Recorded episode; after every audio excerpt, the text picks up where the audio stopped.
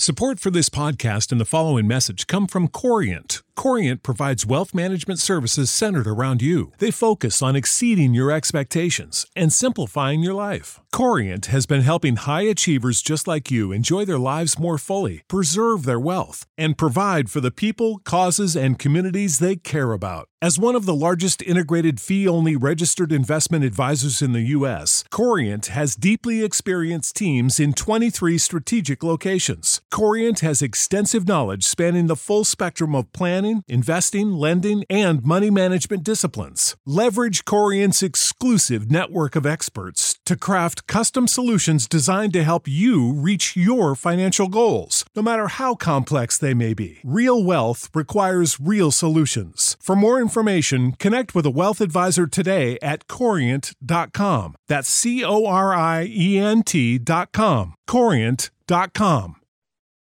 Subscribe to Inclusion Revolution Radio wherever you get your podcast.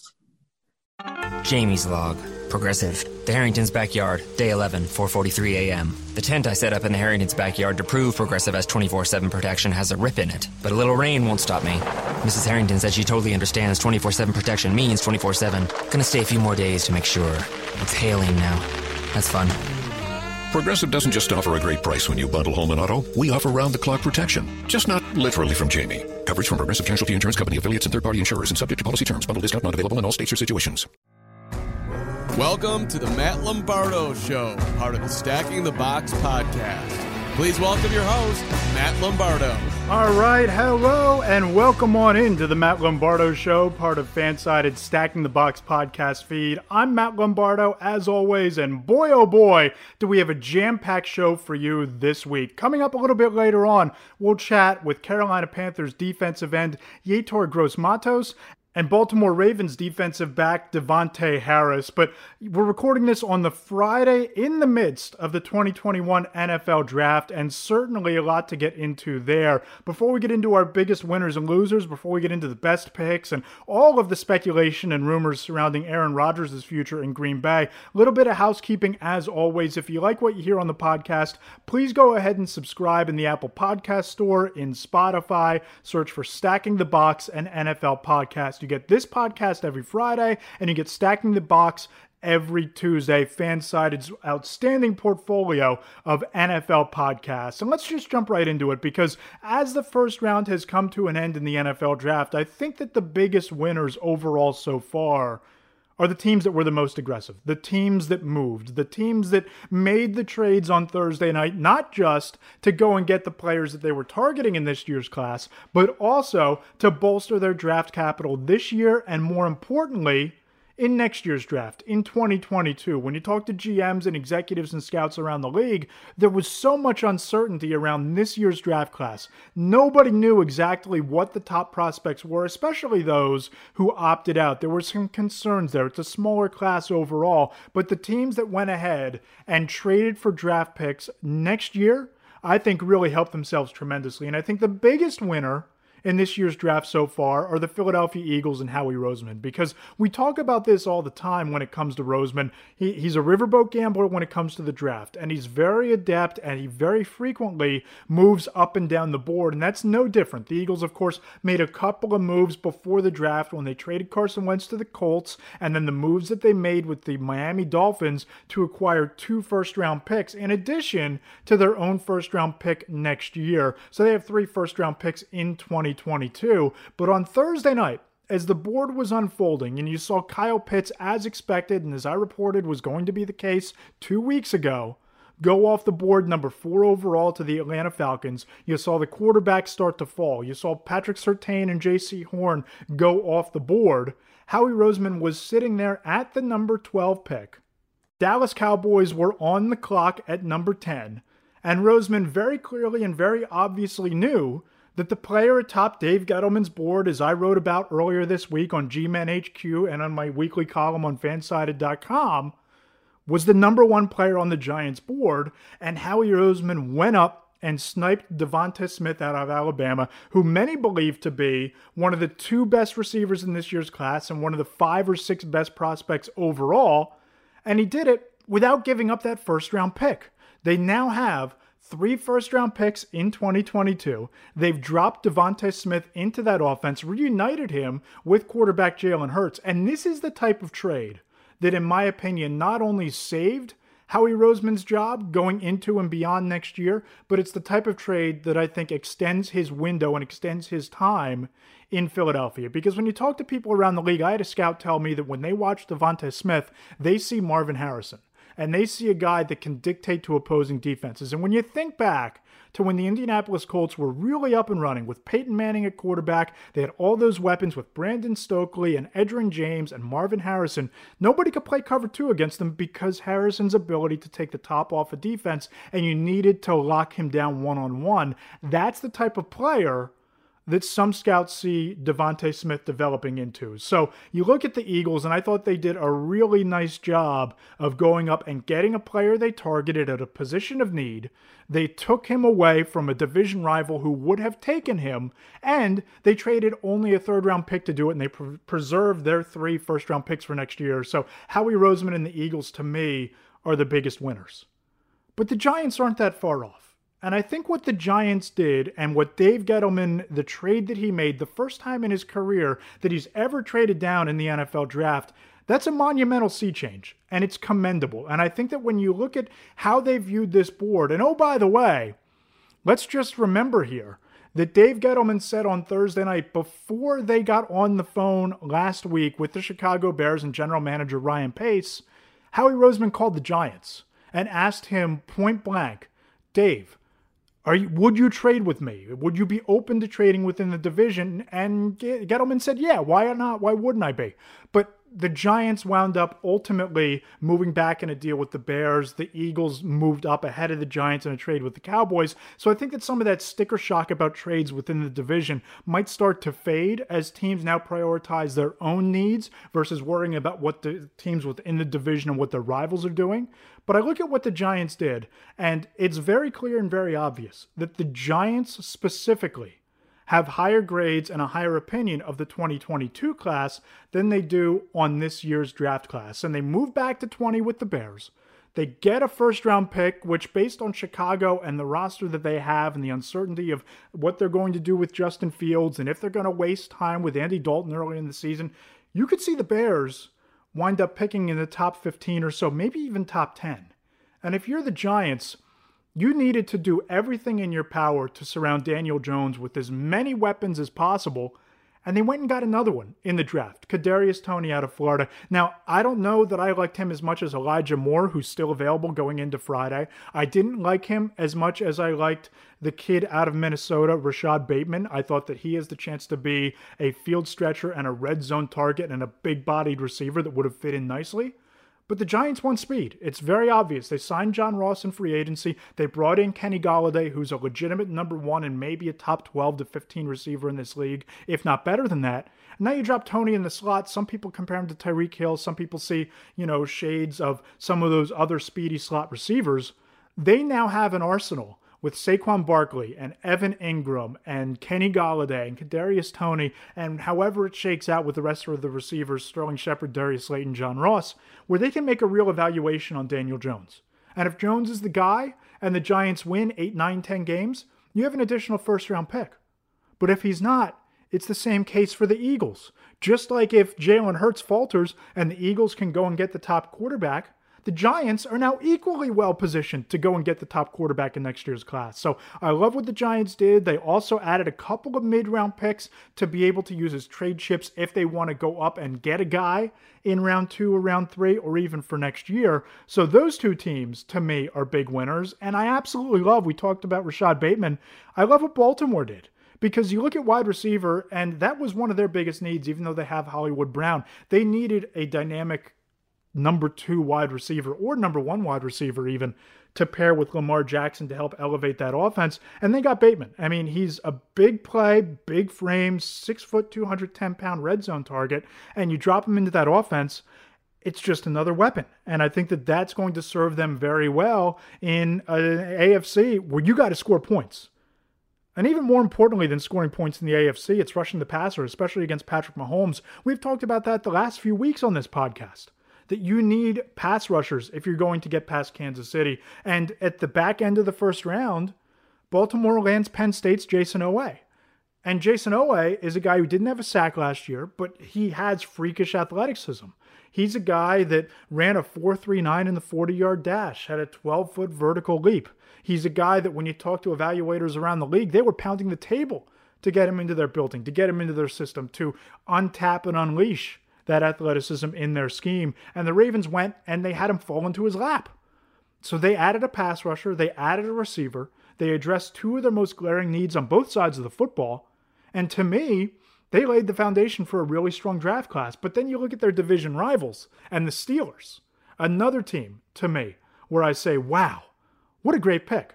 And I know that a lot of teams don't value the running back position, but Najee Harris is a versatile weapon. Coming out of Alabama, he averaged 5.8 yards per carry. He's a dynamic pass catcher out of the backfield. And you look at that offense, you're trotting out a 39 year old quarterback in Ben Roethlisberger who it looked like his arm fell off late last November, who couldn't push the ball downfield.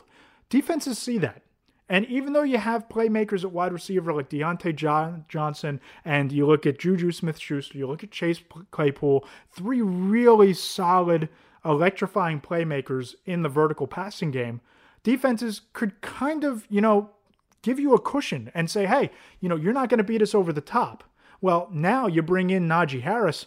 All of a sudden, you got to creep up towards the line of scrimmage. You got to respect the running game, not just as a ball carrier, but this running back as a receiver. And that should open up some space and some opportunities for those wide receivers. So uh, the Steelers are probably not going to be able to compete for a Super Bowl with Ben Roethlisberger playing at the level that he did over the final six or seven weeks last year. But their offense got better, and Najee Harris takes a lot of pressure off of him. Now, the pick that's been kind of polarizing, that a lot of people, some people believe was a little bit of a reach, some people believe they overpaid. I'm not in that camp. I look at the Chicago Bears and I love what they did. I love going to get Justin Fields. I love the aggressiveness. And I'm of the school of thought, especially when it comes to the quarterback position. If you don't have a quarterback and your guy is available and he's sliding a bit, go get him. I don't really care what the price is at quarterback. If your convictions are this guy has the potential to be a top 15 quarterback, go get him. And you look at Justin Fields' skill set, he's an ideal fit and he's tailor made for Matt Nagy's system. Because you look at him and coming out of Ohio State, you watch the tape, you look at what he did in the national championship game against Clemson, excuse me, in the playoff game against Clemson, and then again and against Alabama. You know, Fields arrives as a far more polished prospect, in my opinion, than Carson Wentz was coming out of North Dakota State. And you think back to quarterback coach John DeFilippo in Philadelphia, now in the same role with the Bears. DeFilippo rebuilt Carson Wentz's throwing motion and molded him into an MVP candidate in his second season. DeFilippo doesn't need to do any of those things, doesn't need to go any of those lengths with Fields. He just needs to harness the athleticism. You look at Fields, I, I, love the arm strength. I've watched him a lot. He terrorized Penn State for the past couple years in the Big Ten. I know what the kid can do. I, I've seen him make plays on the run, I've seen him elude pressure, I've seen the accuracy on the quick throws. And this is a guy that can make every throw on the route tree. He's mobile, he makes throws on the run, and he's elusive enough to run for first downs when the pocket collapses around him. And finally, it seems like the Chicago Bears have made their way out of quarterback purgatory. So to me, those are the teams that really help themselves the most. I think the Bills are a team that, after what happened in the AFC Championship game when they barely breathed on Patrick Mahomes, they needed to get a pass rusher. They got one in Gregory Rousseau. Now, I don't know that that was the best pick. I don't know that he was the best pass rusher. You talk to teams around the league and you talk to, you know, league sources and they'll tell you that there's a lot of uncertainty about Gregory Rousseau, especially after the opt out. His teammate Jaelan Phillips was long gone, but teams had significantly higher grades on Phillips, significantly higher grades on Oweh than they did on Gregory Rousseau. But the, the Bills did what they had to do. They got a pass rusher. Now, whether or not he's the right pass rusher, time will tell. So much more to get into on this show. On the other side, we'll chat with Carolina Panthers defensive end Yetur Gross Matos. A little bit later, Davontae Harris, the defensive back for the Baltimore Ravens, joins the program as well. And we'll get into all of the rumors, all of the speculation, everything happening around Aaron Rodgers and the Green Bay Packers. Keep it locked right here on the Matt Lombardo Show inside Fansided Stacking the Box podcast feed. The Matt Lombardo Show podcast is brought to you by Danette May and Mindful Health LLC, featuring Danette May's top superfood product from her Earth Echo Foods line, Cacao Bliss. Nothing feels better than being able to enjoy rich, smooth, creamy chocolate and knowing you're doing something good for your body at the same time. We start with 100% organic cacao beans that are naturally kissed by the sun, maintaining its miraculous health benefits. Then we blend it with turmeric, MCT oil, coconut, Himalayan sea salt, cinnamon, and black pepper for the perfect blend to make you feel the best you ever have. The result? Fall in love with truly decadent, healthy, guilt free chocolate, removing your cravings, facilitating weight loss, boosting your energy, and reducing your inflammation with one simple drink. Not only that, it is friendly to paleo, gluten free, keto, vegan, and vegetarian diets. For the last eight years, we've been a leader in the superfoods market and are proud to have served millions of customers worldwide. We're offering up to 15% off when you use the promo code MINUTE15. Just go to earthechofoods.com slash Minute Media and follow us on social media at the Danette May and at Earth Echo Foods. How do you make a radio ad for an 8K TV that conveys the feeling of 33 million pixels with over a billion shades of color hitting your eyeballs? This is the best we can do. Samsung Neo QLED 8K, unreasonably good. Welcome back into the Matt Lombardo Show and a conversation that I'm really looking forward to. Carolina Panthers edge rusher Yetur Grossmatos joins the program. You can follow Yetur on Twitter and Instagram at underscore underscore Lobo99. Yetur, how's it going, my man? Oh, I'm doing well, doing well. Awesome. I'm happy to have you here. And, you know, thinking back, we're in the middle of the NFL draft right now. You know, we're recording this on a Friday after round one. You, of course, were chosen in round two. Take me back to what it was like draft weekend for you. There was a lot of buzz about you possibly going in round one. What was that like on Thursday night? And then what was the excitement like going into that Friday? Yeah, I remember, you know, sitting there with my family um, and just being anxious you know, as to, you know, whether I was going to go day one or day two. Um, and I remember, you know, just my, my agent and my dad telling me like, you know, regardless, you know, it's going to matter, you know, what you do once you get there. And, uh, you know, it kind of, you know, it wasn't a good feeling after day one, um, you know, not being picked up and thinking that I was. But, you know, my agent told me, you know, day two, you're probably going to be gone pretty fast, um, which I was. So, um, you know, I just, I pray for those guys, and you know, I hope everyone the best success. But it, it's a life changing opportunity, um, obviously, and, and I know they're gonna, yeah, make the most of it. What was the range of emotions like for you? And you know, we saw last night Mac Jones. Some people thought it would go as high as three. He had to sit around and wait till fifteen. Obviously, a little bit of a different experience than you. But was it frustrating having to wait through that first night and then falling into the second round? Um, it was frustrating. It definitely was. Uh, more so after you know after that that 30 second pick was in and it wasn't you know, you know they still hadn't called her name. Yeah that had to be um, a long night. yeah it was. Yeah that was probably the most frustrating part just that you waited so long and you know all that stuff builds up. But yeah just the the feeling that the gratification when they actually did say my name um, you know it, it made it all worth it Absolutely. Now, one of your former teammates in college, Micah Parsons, he was just drafted Thursday night, number 11 overall by the Dallas Cowboys. What kind of player are they getting for the next decade in the heart of their defense? Uh, I mean, Micah Parsons is an incredible, incredible athlete. I mean, to this day, still the most impressive athlete I've ever seen.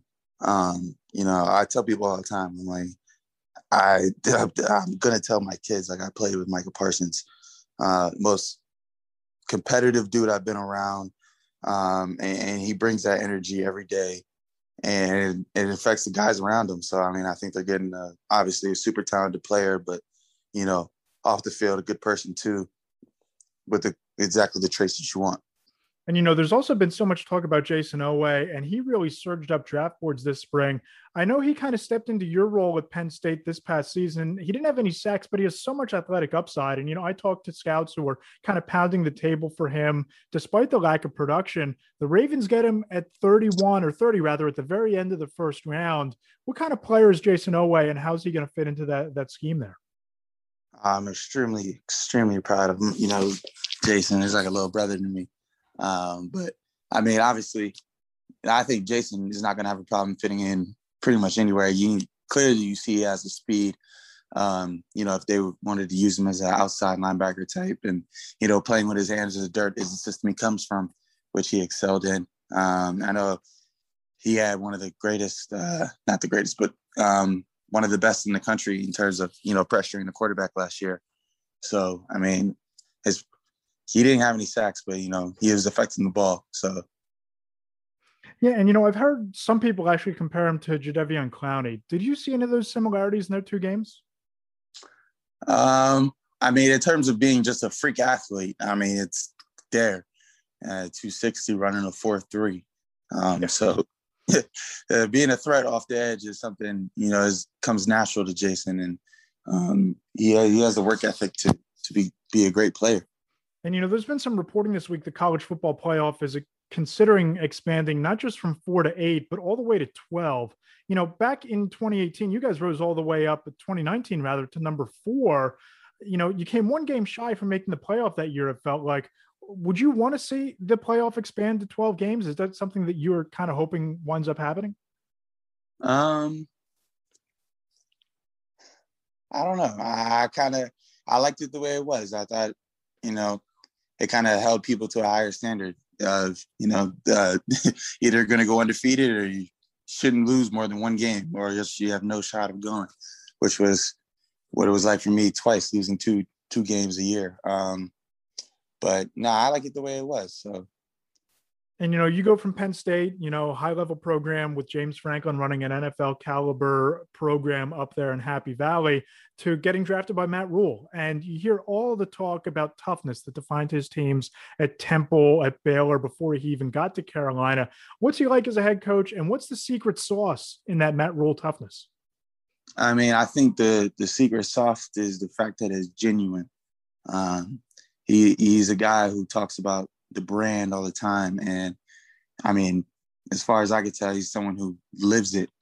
Um, the most competitive dude I've been around, toughest dude, like, and he really expects and you know wants it out of you every single day, and you know the, to be consistent, be the same person, um, and he holds everybody to that standard, no matter who they are. So, I mean, he's an embodiment of the things that he preaches. And I know that you grew up in Virginia, and it seemed like when he was at Temple and a little bit at Baylor, that Matt Rhule recruited that area pretty hard. Did you guys have a relationship before the Panthers wound up drafting? Like, did you, did you know Matt Rhule at all before he became your head coach? I did not. No. Yeah. Yeah, and you know this has been for the Panthers really quite an offseason, and a lot of moves were made. But the biggest move of all was the Sam Darnold trade. What was your reaction when you saw that news come across? Um, you know, obviously excited to have the guy in the locker room uh, but more more focused on what we're doing on defense this year. Yeah, and, and tell me about that defense because you guys seem to get better as the year went along, and I know that you did as a rookie. Um, what's the next step for that defense? How do you level up from where you guys finished last year? Um, I think you know we, we kind of moved into the offseason with a pretty clear plan um, as far as things we need to get better at. Obviously, drafting uh, the corner at number eight give us some more time, you know. So a couple more seconds to make some plays. Uh, that's how I see it. Yeah, and you had a really solid rookie season, two and a half sacks. You forced a fumble, really came on as the year went along. Year two in the system, how does Yetur Gross-Matos take that next step? How do you level your game up personally from where you finished to where you're walking on the field in September? Uh, the first step is you know take care of my body. Um, I had an issue with you know staying on the field last season, um, so I got to do a better job at that, which I think I have taken the steps in the right direction. And then uh, obviously, you know, improving as a football player, that stuff never stops. So, you know, just learning from older guys, shoot younger guys, it doesn't matter. Soaking up all the knowledge I can and, you know, applying that to my game. Another rookie on your guys' defense who really busted out was Jeremy Chinn. And I mean, he, if you watch the film and you look at the stats, he really nearly stole the Defensive Rookie of the Year award what makes these hybrid defenders, guys that can play defensive back and linebacker, or guys that can go from safety to corner, you know, what makes them so special? How how, are, how do they have the ability to play those different positions at such a high level? I mean, being he's a phenomenal athlete, but I think you know his aggressiveness and the fact that you know he doesn't shy away from contact, he doesn't shy away from you know, number one receivers. I mean, he just goes after it. Um, so you got somebody with that mentality and that kind of athleticism. He's going to be versatile. You can use him in any way. So uh, I know they call him Mr. Do It All here. So I mean, he's he's he's doing special things. You put him on one side, you bring in Jaycee Horn. Man, that, that that's kind of the foundation of a really dominant secondary that, like you touched on earlier, gives you guys the ability as pass rushers you know that extra second to get home that, that's a nice start to a defense in a division where you got tom brady you got matt ryan but but then it's kind of you guys yep. I, I don't put us down uh, before any other team so you know, I think we could compete with anybody. And I, you know, there are a lot of close games last year that could have went either way. Um, and you know, we just we needed to find a way to win. And you know, I think we got, you know, the players and the coaches and the talent to do it to do it this season. You know, you play alongside a guy like Brandon Burns or Brian Burns rather. He's coming off a nine sack season, seems to be a rising star in this league. What have you been able to learn from him, and what's it like playing across from that guy? Uh, man, he's taught me a lot, a lot about rushing, um, a lot about what it you know it takes to be effective in this league. Um, he's someone who never, you know, from day one, never you know showed me any nothing but love and you know trying to take me under his wing. Um, I mean, he's obviously a phenomenal athlete, and uh, you know the best pass rusher I've been around. So every day I just go into work and I try to take as much as I can from the dude you know, do you guys, when you're, you know, sitting in the locker room or maybe over Zoom during meetings and everybody else is off the line, do you guys talk about being that next great pass rush duo and maybe what that could mean in that division for you guys? I mean, yeah, absolutely. Um, we definitely talked about, you know, goals as far as what we want to do in the future and, uh, you know, dominating offenses, you know, as a unit. Um, so that's, that's, that's something that we do talk about on and, and off. Yeah, and, and for you personally, you know, you're a rookie, you're a second round pick, and you come into a situation where the the COVID nineteen pandemic is full force. There's no OTAs, no mini camps. How much different is it going to be for you going into training camp this year, knowing everything that you learned last year on the fly in games in the regular season, getting able to pick up with that from what's going to be at least a little bit closer to a normal offseason? Yeah, I mean, I think it's going to be huge. There's so much stuff last year, so many question marks and uncertainty. You know, just day to day. Um, so having a better, a better, clear plan this year, and obviously, um, less things are uncertain when I've been through it. So just being able to form a better plan for myself um, and prepare, prepare at the next level yeah, watching your skill set coming into the league, I was really excited about you know your high motor, your ability to get after the quarterback. So, so hopefully this year you're able to just hit the ground running and do what you need to do. Uh, but Yetur, this has been a lot of fun. It's been a great conversation. Before I brought you on, just perusing through your Instagram, your Twitter at underscore underscore Lobo nineteen, you got a cool giveaway going on. Tell me about it. Yeah, I've got a cool giveaway going on uh, for people who comment, follow underneath the post you know, posting their uh, game day superstitions, most creative one, obviously getting a free autographed uh, jersey by me and some merchandise. So uh, let's keep it coming. All right. Well, before they keep it coming, let's hear yours. What, what's your craziest game day uh, superstition? What, what does Yetur do on game day? I mean, I probably say I listen to the same exact playlist every game day, and I feel like I tried a couple times, like not listening to it, and it just uh, I just felt off the entire day. So I got to listen to the exact playlist. All right. So what's the first song on the playlist? You put the you put the AirPods in. You're running out the tunnel for warm ups. What's the song that kicks off the playlist? I got "Dreams and Nightmares" by Meek Mill. Um, there you I got go. G Herbo in the middle, and then I always finish off. I got Ti. "Go Get It" by T.I. is the last song. Nice, nice. Well, hopefully Yetur Gross-Matos goes and gets the quarterback this year. Looking forward to seeing what you and the Panthers defense do, making strides in 2021. This has been a lot of fun. Yetur, appreciate it. Everybody go ahead and follow him on Twitter and Instagram at underscore underscore Lobo 99. Yetur Gross-Matos, appreciate the time. Look forward to talking to you the further up the road, my man. Absolutely. Thank you so much for having me on today. Great insight there from Yetur Gross Matos. And, you know, he's a kid that I'm really excited to watch take the next step in his career on a defense that I'm really excited to see develop because, you know, we touched on it there with Yetur. He talked about Jeremy Chinn and the fact that he's so versatile, doesn't back down from lining up against number one wide receivers. And they go out in the draft and they get a top 10 pick at cornerback in Jaycee Horn, who had some of the best ball skills in this class. Many people had Jaycee Horn above Patrick Surtain as the number one cornerback quarterback and expected him to go off the board first among defensive players, which he was. And you drop into the back end of that secondary, you have Yetur Gross Matos and Brian Burns up front. A couple really nice pass rush pieces, and I know the Panthers have a little bit of an uphill climb with the Buccaneers and Tom Brady and the defending Super Bowl champions who are going to be better because they hit the ground running and they brought back all 22 starters, which is kind of unheard of. But you look at that division and they're building something there. And if Sam Darnold being in a better situation with more playmakers and Joe Brady as the offensive coordinator and Matt Rhule as the head coach, in a couple years down the line, we might be talking about the Carolina Panthers as a team on the cusp, a team that could make a lengthy playoff run or more than that. And I really think that Yetur Gross as a second round pick last year is great value. He's a sleeper to take a big step forward this year, and I'm excited to see what happens in Carolina. But coming up on the other side, we'll chat with another budding defensive player in the National Football League, Baltimore Ravens defensive back Davontae Harris. Keep it locked right here on the Matt Lombardo Show inside Fansided Stacking the Box podcast feed.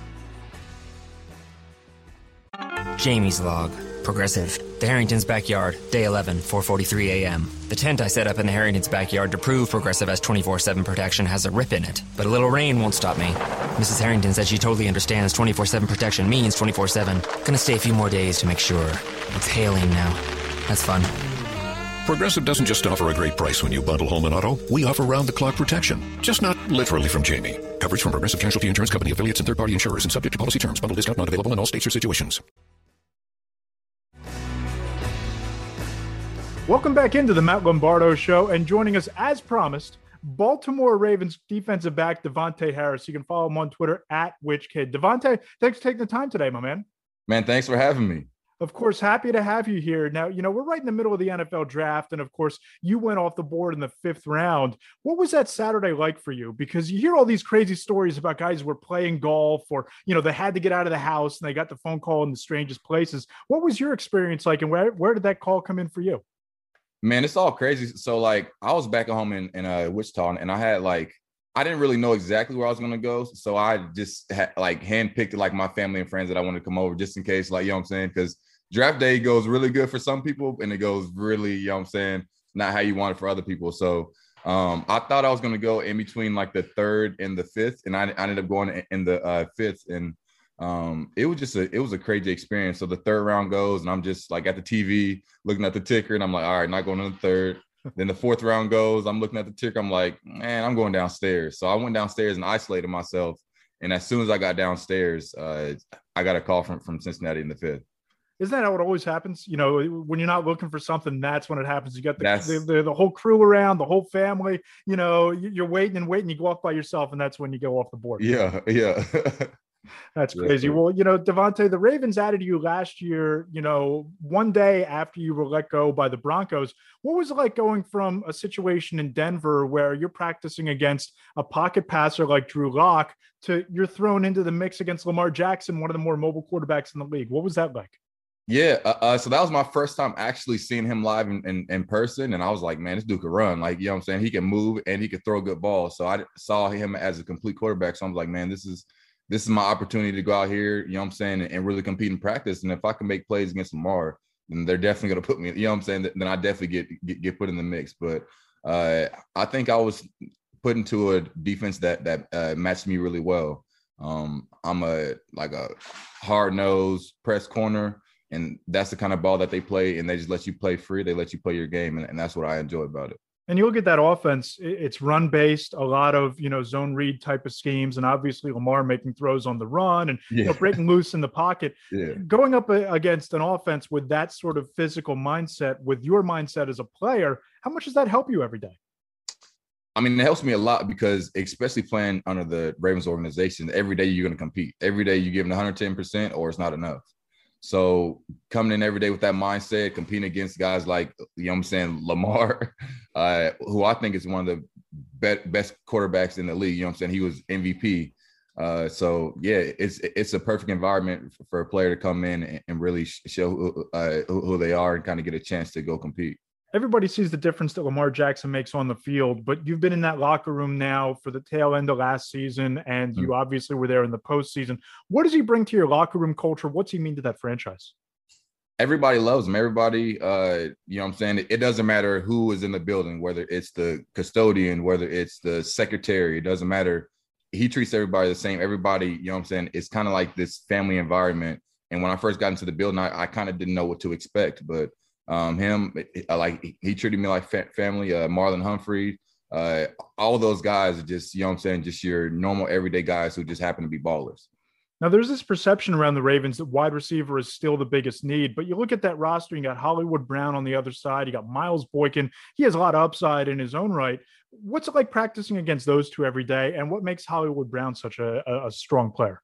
Uh, I don't want to give too many details in regards to uh, their individual strengths, but I just think uh, both of those guys, especially, are, are, you know I'm saying, really good uh, players. But then you also got Duvernay, you know I'm saying, who, who you can throw into the mix. But we got some guys that, you know I'm saying, that can really play ball. And it's one of those things when you line up on Sunday, Monday night, or Thursday night, whatever, you know I'm saying, day you get, you got to go uh, compete against those guys. And, and coming from the Ravens organization, them already been ballers and then been put in a system where they have to just go go play ball and and and coach let you play you just got to wait till Sunday to watch them work, and they're going to come every every Sunday, every Monday, every Thursday, ready to get it done. And you talked about, you know, the high class organization that the Ravens are, and they always do a great job in their personnel department. And I really like what you guys did in the draft. You get Rashod Bateman, a big bodied, physical playmaking wide receiver. And then you round back and you help out the defense with Jayson Oweh, who all kinds of upside, athleticism, you know, potentially to be a dominant pass rusher. What do you think that those guys can bring into your situation? Well, uh, so you kind of pulled up the wide receiver thing. We, you know, I'm saying we added to that in the first round. So if people consider it to be a need, it was addressed. Uh, defense, no and exactly, you know, what I'm saying, and uh, we have all the other guys to complement them. We have some really great tight ends. You know, what I'm saying, uh, some, in my opinion, the best running backs in the league. Um, but we just got some guys. We got a bunch of guys, and uh, just adding to the defense. You, you, you know, what I'm saying, anybody when you turn on from the Ray Lewis, you know what I'm saying, days to and on, and you watch that Ravens defense, you know what you're going to get. So anytime they ask that, especially uh, from a guy coming in, in, in the first round, you you know that you just made that team better. From your experience and even just watching the game from that player's standpoint of breaking down film and all that, who's the best receiver in the game today? Uh, that's tough. You know what I'm saying that that'd be tough to say that. Uh, but I can give you uh close to my top three. I would okay. say um always love a good top three list. Yeah. I would say uh D Adams, most definitely. Uh definitely in that mix. I, I would, you know what I'm saying? I would probably put him at number one. Um Tyreek Hill, huge, you know what I'm saying, difference maker, big time player. Speed. And yeah, speed speed, yeah, he's dangerous. Named the cheetah for a reason, right? Yeah, yeah, yeah. dangerous, most definitely. Uh and then on top of that, uh, man, that's hard. Because like if, if you really look at the league and you break down each individual team, ballers across the board. You know what I'm saying? So it, it's really hard to say, hey, this person is the best at this. This, you know what I'm saying? Because everybody is is good at something different, and everybody brings something different to the table. But, but if I also say, hey, this is the best wide receiver in the game right now, he has this tool, this tool, and this tool. Um, I would say probably D Adams. Yeah, no doubt about it. And you know, you brought up ballers, and you got some real ballers in your secondary. Marcus Peters, Marlon Humphrey, you're in that mix as well. But those two, they're two of the more accomplished cornerbacks in the entire NFL. What have you been able to learn from them playing with those guys, practicing with those guys, and being in meetings with them every day? I ask a lot of questions. Uh, even me going to year four, just seeing them be, you know I'm saying, pro bowlers, all pro, you know I'm saying, and watching them work, at how they make plays I sit back and watch and I ask questions and I just kind of um, try and build off of that because I can always learn from other people's game. And you know, your defensive coordinator, Wink Martindale, he's garnered a lot of head coaching interest the last couple cycles, interviewed for a bunch of jobs last year. And of course, the Giants were one of those jobs, you know, that he was in in the mix for, really. You know, yeah. in your time there, what's his best attribute as a defensive coordinator? I would say is making sure that all the players are actually part of it. I think um Harbaugh you know I'm saying? It, it, starts from up top. I think Harbaugh does a really good job at, at um, involving the players and making decisions or whatever's going on. And, and, that goes on to Wink like like he asks a bunch of questions on what we see, what what what, what we want to see, what we think fits best, and then they kind of um, base our defense and stuff off of kind of our strengths to make us better. But I think he does a really good job at, at including the players and making sure that we're a part of everything that's going on and that um, we like the defense that we're running or, or the scheme or, or, or certain personnel that we throw in. So that that's what really stands out to me. All the successful coaches around the league, they, they don't necessarily meld their scheme to their players they built the scheme around the strengths of the players. I think there's a big exactly. difference there. Uh, and you brought up John Harbaugh, and he's a guy who's you know won a Super Bowl. You know, you guys are perennially in the mix. You make playoff runs. What makes him so successful? And, and you know, he's coached special teams early in his career, so that obviously played an impact in his development as a coach. But in your experience with John, what what, what makes him so special? Uh, I would just say that he he really gets it. You know what I'm saying? As far as understanding the players, understanding our needs, and understanding that, you know what I'm saying, the coaches are the structure, but the players make it go. You know what I'm saying? So um, I think he just understands it from that standpoint. And out of all the coaches that I've had, he's been um, the easiest to talk to, the easiest to have a conversation with because he's kind of like some coaches are kind of like robotic. You know what I'm saying? They kind of just do things a certain way. But I feel like um, he does a really good job of filtering through what he feels like we need to do and, and, what he feels like we should do. You know what I'm saying? And, and kind of doing a, a, good combination of, of making it work for not only himself, but the staff and the players as well. Absolutely. You know, for you personally, for Davontae Harris, how do you get better? How do you take that next step? And what's your off season like? What's your training regimen this time of year? Yep. I mean, I just go in, I just trying to figure out uh, what I need to be better at, whether it's watching film, whether it's movement, whether it's, you know I'm saying, um, playing with better eyes, whether it's understanding the, the defense better. And um, this all season, it, it's been more so of really jumping into the defense, understanding it from a detailed standpoint, so I can understand what everyone's job is and how that complements my job.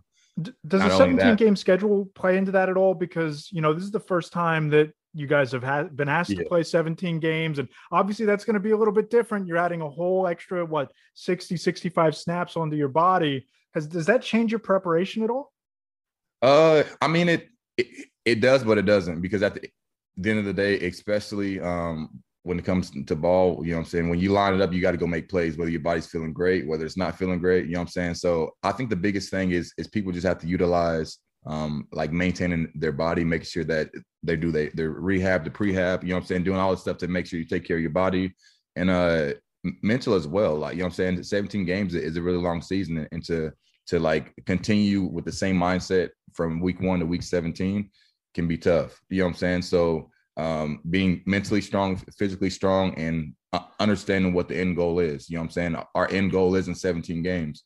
Our end game was never 17 games. So the 17 game aspect never mattered because we always plan to play more. Yeah, the the end game and the end goal is always 20, right? It's always, yeah, exactly. you know, lifting the Lombardi trophy and being Super Bowl champions. And every team has that goal. You guys have been knocking on that doorstep the last couple of years. But for you personally, for Davontae Harris, what are the goals going into 2021 for you and how do you get there?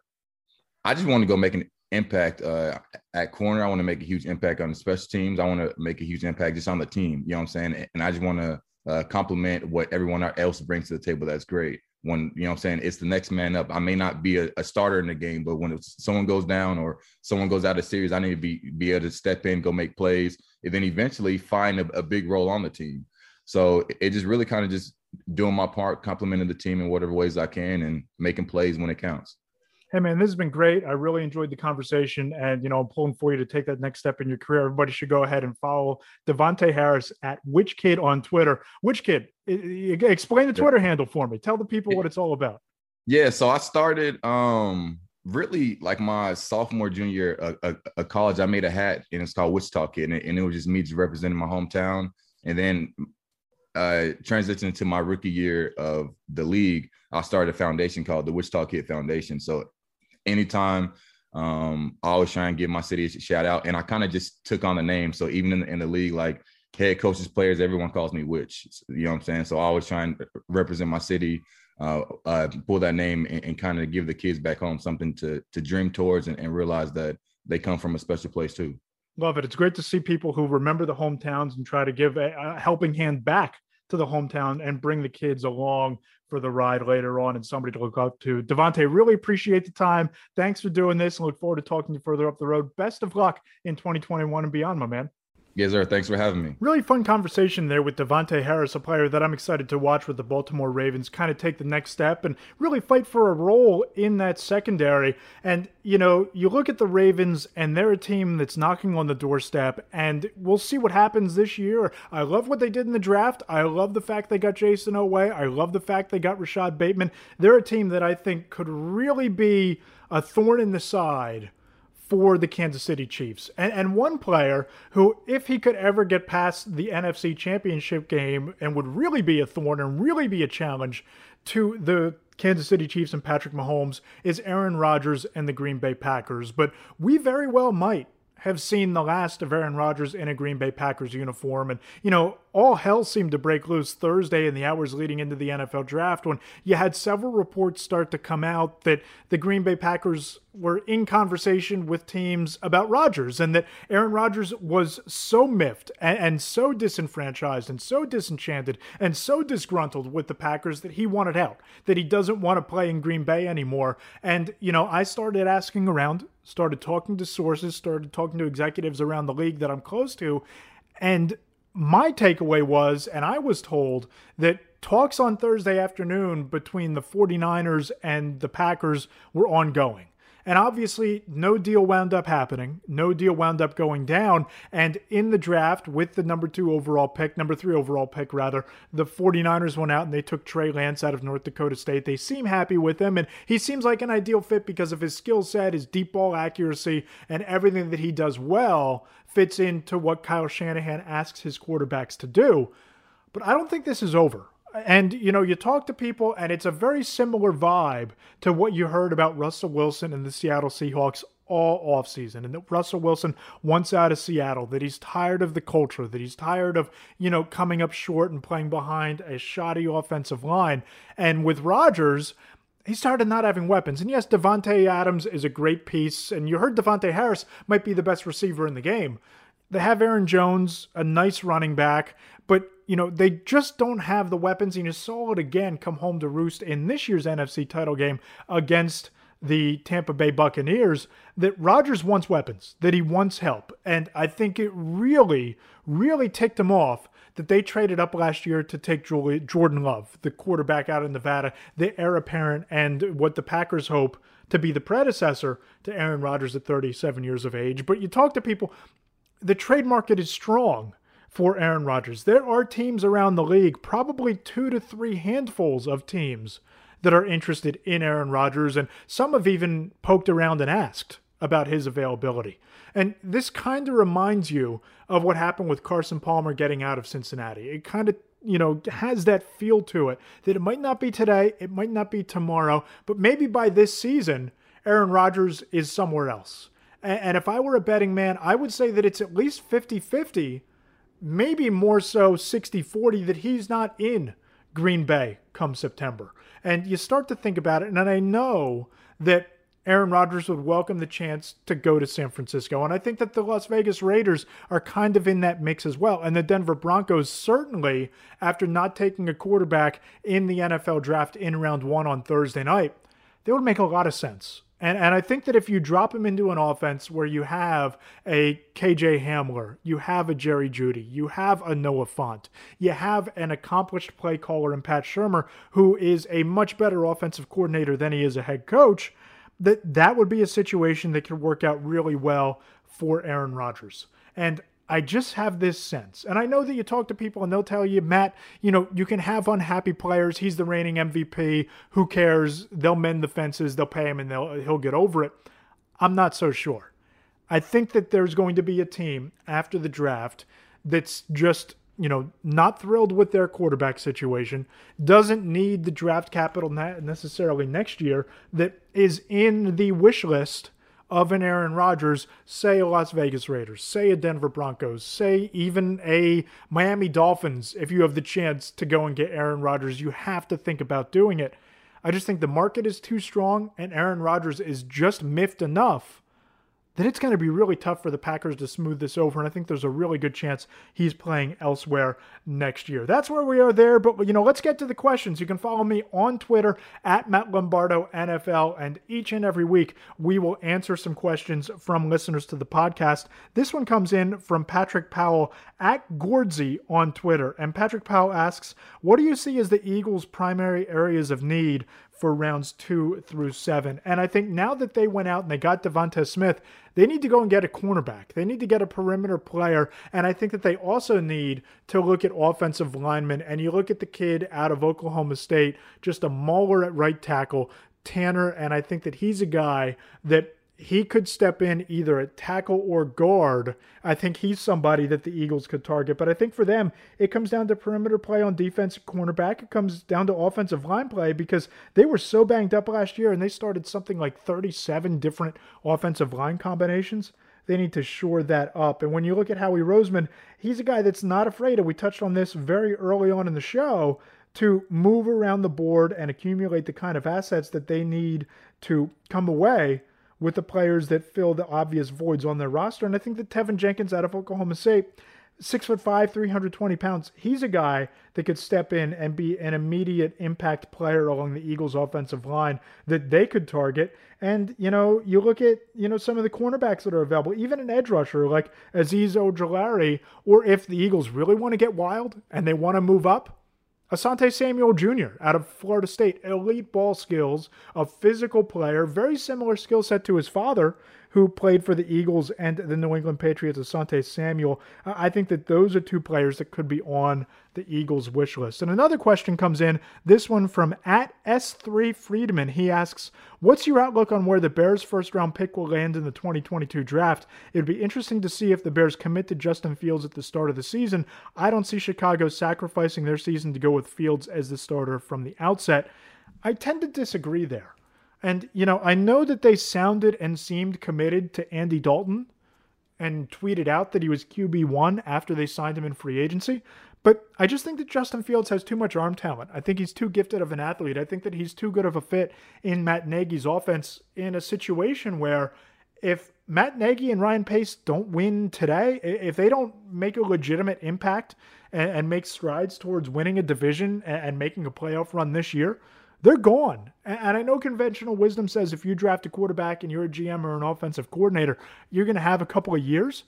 I don't think that's the case in Chicago because if you see Fields' talent and if he is an electrifying, you know, starting quarterback who can make plays on the run and make all the throws and all of those things, and you stink, and you go six and ten with Justin Fields playing well, you're going, you're fired.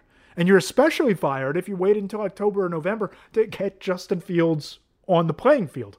So I think that the Bears, they're they're another team like Carolina in the NFC South.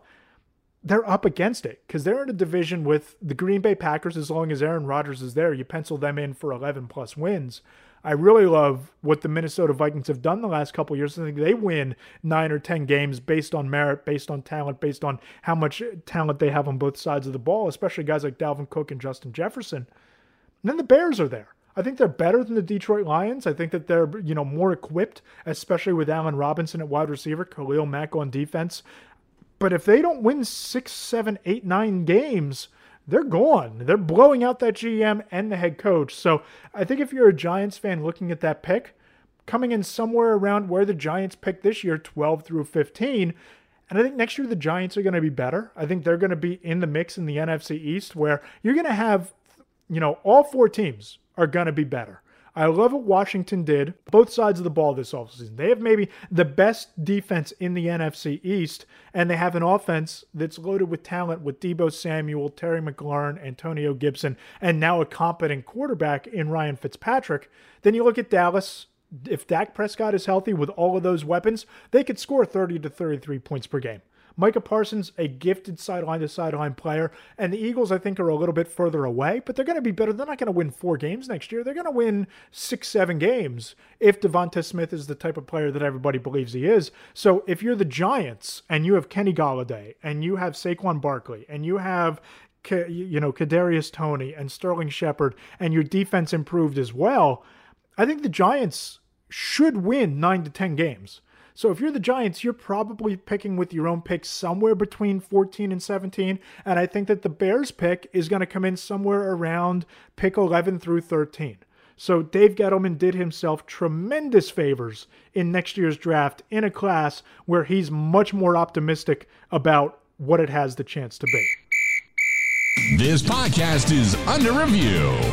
Uh oh, you know what that sound means. It is time to put this podcast under review. It is time to read a five star review for the Matt Lombardo Show inside the Stacking the Box podcast feed. We're going to do it every week. If you like what you hear, please subscribe in the Apple Podcast Store. Please subscribe on Spotify if you prefer to get us there. And leave us those five star reviews. Let us know what you like, what you don't like about the show.